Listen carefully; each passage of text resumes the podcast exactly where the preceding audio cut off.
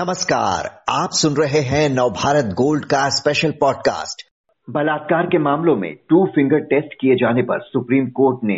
गहरी नाराजगी जताई है। कोर्ट ने कहा कि पहले भी कई बार इसे असंवैधानिक बताया जा चुका है। इस परीक्षण का कोई वैज्ञानिक आधार भी नहीं, उसके बावजूद ये टेस्ट जारी रखना बहुत गलत है। कोर्ट ने एक बार फिर इस पर रोक लगाते हुए कहा कि ऐसा करने वालों को अब कदाचार का दोषी माना जाएगा। तो आखिर सुप्रीम कोर्ट को बार बार क्यों कहना पड़ रहा है और क्या है कोर्ट की इस टिप्पणी के मायने, समझने के लिए बात करते हैं सुप्रीम कोर्ट की सीनियर एडवोकेट रेखा अग्रवाल से। रेखा जी, कैसे देखती हैं आप सुप्रीम कोर्ट के इस फैसले को? देखिए, सुप्रीम कोर्ट ने, जस्टिस धनंजय चंद्रचूड़ ने वापस उसी बात को दोहराया है जो दो हज़ार तेरह से कई फैसलों के अंदर, कई निर्णयों के अंदर ये वाली बात को कहा गया है कि जो भी बलात्कार की शिकारी जो महिलाएं होती हैं उनके ऊपर एक बार तो ए, एक जैसे कहेंगे कि हमारी मनोवृत्ति ऐसी है कि हम लोग उसके ऊपर डाउट करते हैं कि शायद वो कहीं झूठ तो नहीं बोल रहे कि वाकई में उसका बलात्कार हुआ था कि नहीं हुआ था।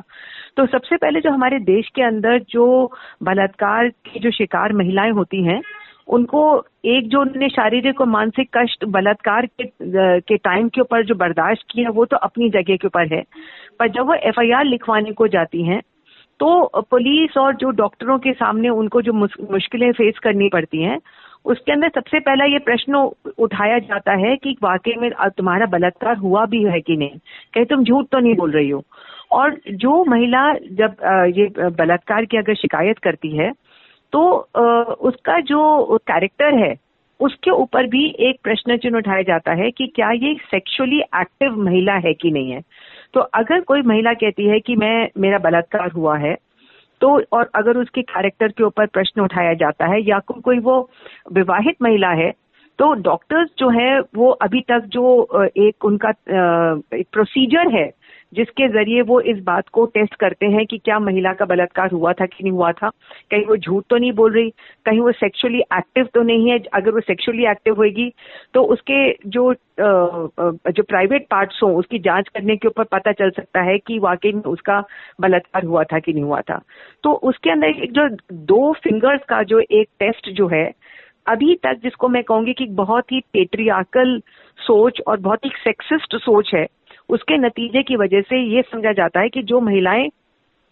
सेक्सुअली एक्टिव होती हैं, जो शारीरिक संबंध किसी पुरुष के साथ में रखती आई हो, चाहे वो अपने पति के साथ में हो, चाहे वो किसी और पुरुष के साथ में हो, या वो कोई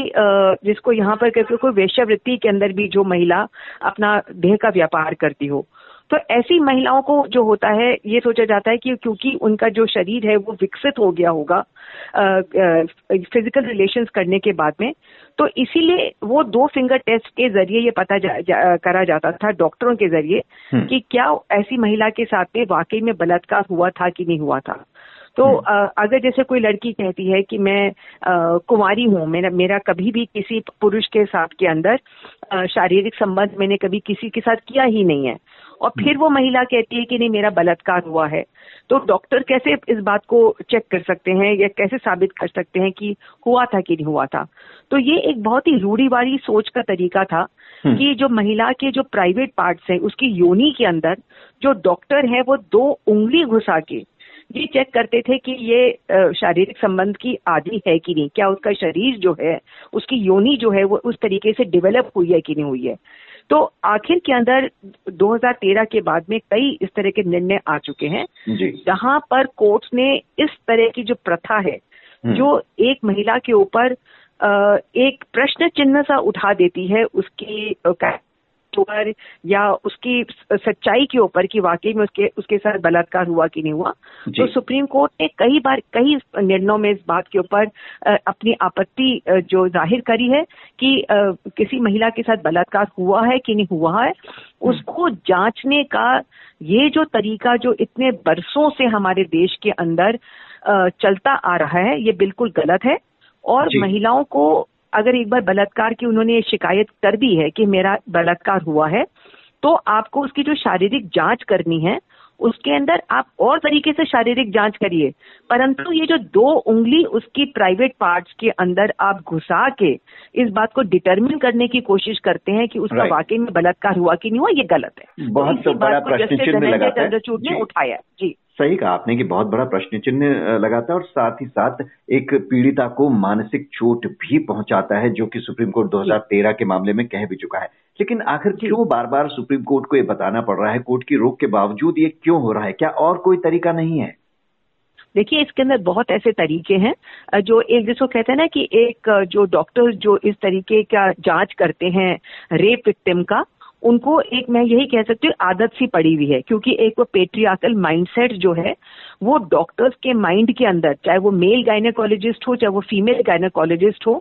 उनके दिमाग में एक प्रथा सी जो चलती आई, एक प्रोसीजर जो ओ, ओ, कर दिया गया है, आ, उनके दिमाग में बात बैठ गई है कि हमें किसी रेप विक्टिम का अगर हमको एग्जामिनेशन करना है तो उसका सिर्फ एक ही तरीका है जांचने का, और वो है दो फिंगर टेस्ट। क्योंकि ये वाली बात जो है उनको स्कूल्स के अंदर, जब वो मेडिकल स्कूल के अंदर अपनी एमबीबीएस की पढ़ाई कर रहे होते हैं, उसके दौरान भी उनको इसी तरह की बातें सिखाई जाती हैं कि अगर आपको किसी महिला का एग्जामिनेशन करना है तो आप इस तरीके से टेस्ट करिए और देखिए कि उसकी योनि जो है वो विकसित हुई है कि नहीं हुई है। तो यही धनंजय चंद्रचूड़ जी ने ये कहा है कि देखिए, ये जो आप करते हैं दो दो फिंगर का जो टेस्ट करते हैं, दो उंगलियों वाला जो टेस्ट करते हैं, इसका दो हज़ार तेरह से ही सुप्रीम कोर्ट ने उसकी भर्त्सना करी है। और मेडिकल कॉलेजेस के अंदर जो शिक्षा दी जाती है उस शिक्षा को बदलना चाहिए। और भी कई तरीके हैं महिला की शारीरिक जांच करने का, जिस जिस बात से डॉक्टर इस निर्णय पे पहुंच सकते हैं कि वाकई में उसका बलात्कार हुआ था कि नहीं हुआ था। ये देखना कि वो महिला शारीरिक संबंध रखने की आदी है कि नहीं, वो कोई मायने नहीं रखता, क्योंकि अगर कोई महिला जो है शारीरिक संबंध रखने की आदी भी हो, भले वो एक शादीशुदा महिला हो, भले वो अविवाहित महिला हो जो किसी भी पुरुष के साथ शारीरिक संबंध रखना चाहती है, अपनी स्वेच्छा से रखना चाहती हो, या कोई वेश्यावृत्ति के भी के व्यापार में भी अगर कोई महिला हो, तो वो उसका ये अधिकार है कहने का कि मेरे साथ बलात्कार हुआ है। सिर्फ क्योंकि वो शारीरिक संबंध की आदी है, इसका मतलब ये नहीं कि उसका बलात्कार की कंप्लेंट करने का अधिकार जो है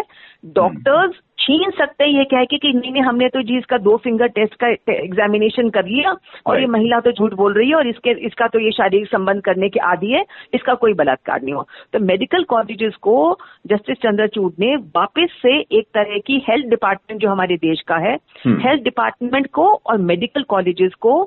वापस से ये एक तरह से सुझाव भी दिया है, एक तरह से मैं कहूंगी कि चेतावनी भी दी है कि आप हमारी बात को नहीं मान रहे और और भी कई तरीके हैं, उनको अपनाइए और कम से कम इसकी शुरुआत जो है वो मेडिकल स्कूल से ही करिए, जहां पे आप अपने बच्चों को, जो आपके स्टूडेंट्स आते हैं, आप उनको ना ही इस तरह की शिक्षा दीजिए, इस तरह की शिक्षा ना दीजिए जिससे जब वो डॉक्टर बन जाते हैं तो वे वाले टेस्ट जो है वो कभी भी ना करें। बिल्कुल, समस्या तो मूल में ही है। तो वहीं से कोर्ट ने कहा है कि मेडिकल कॉलेजेस से ही इसे हटाया जाए, वहां ना बताया जाए तो फिर आगे बात। अब इसका एक दूसरा पहलू है वो ये कि अब कोर्ट ने जब कह दिया कि अब अगर ऐसा मिला केस तो कदाचार का दोषी माना जाएगा, तो अब ऐसा नहीं लगता कि इससे अब डॉक्टर्स बचेंगे ऐसा करने से, और ऐसे में एक पीड़िता को न्याय मिलने में देरी हो सकती है, शायद न्याय मिले ही ना। तो ऐसा क्या कदम उठाया जाए जिससे पीड़िता को न्याय भी मिले और ये टेस्ट करने की जरूरत भी ना पड़े?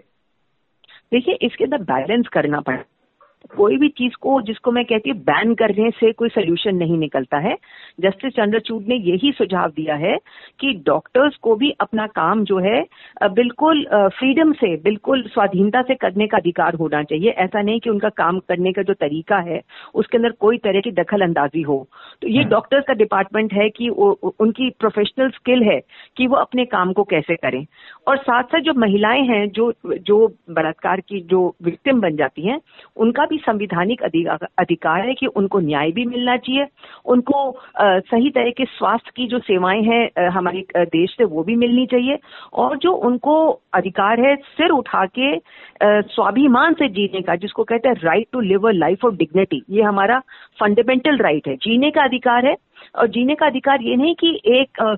जिसको कहते हैं कि अपने स्वाभिमान को दबा के रहें, या जिसको हम कहते हैं कि एक पत्थर की जिंदगी जिए या एक जानवर की तरह हम अपने जीवन को निकालें। यही तो इंसान और जानवर के अंदर फर्क है। सिर्फ जीना ही जीना नहीं होता है, जीना होता है अपनी डिग्निटी के साथ रहने का, जो हमारी फंडामेंटल राइट्स में मिला हुआ है। तो जो राइट टू डिग्निटी है उसको भी बैलेंस करना है, राइट टू लाइफ को भी बैलेंस करना है, राइट टू गुड हेल्थ को भी बैलेंस करना है। तो सुप्रीम कोर्ट में जस्टिस चंद्रचूड़ ने ये कहीं नहीं कहा है, और ना ही उनके इस फैसले को उस दृष्टि से देखा जाना चाहिए कि वो डॉक्टर्स के काम करने के तरीके के अंदर दखल अंदाजी कर रहे हैं। उन्होंने सिर्फ हेल्थ डिपार्टमेंट्स को चौकस किया है कि देखिए, महिला जो विक्टिम होती है वो पहले ही शारीरिक और मानसिक यातना बहुत झेल चुकी होती है अगर उसके साथ बलात्कार होता है। तो अगर आप उसकी आ, उसकी आ, उस, उसके आरोप को कि वो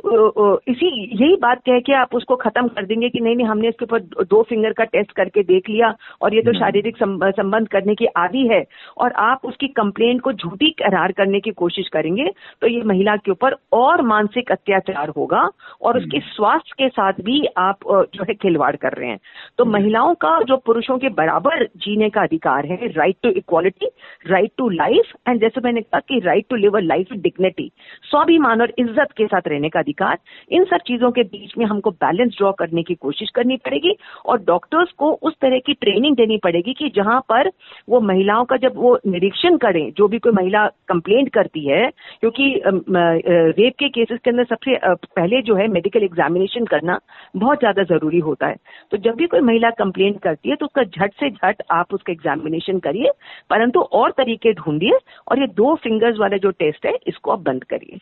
जी, तो सुप्रीम कोर्ट ने एक बार फिर बलात्कार पीड़िता के टू फिंगर टेस्ट को गलत बताते हुए इसे तुरंत बंद करने का आदेश दिया है। रेखा अग्रवाल जी, बहुत बहुत शुक्रिया आपका।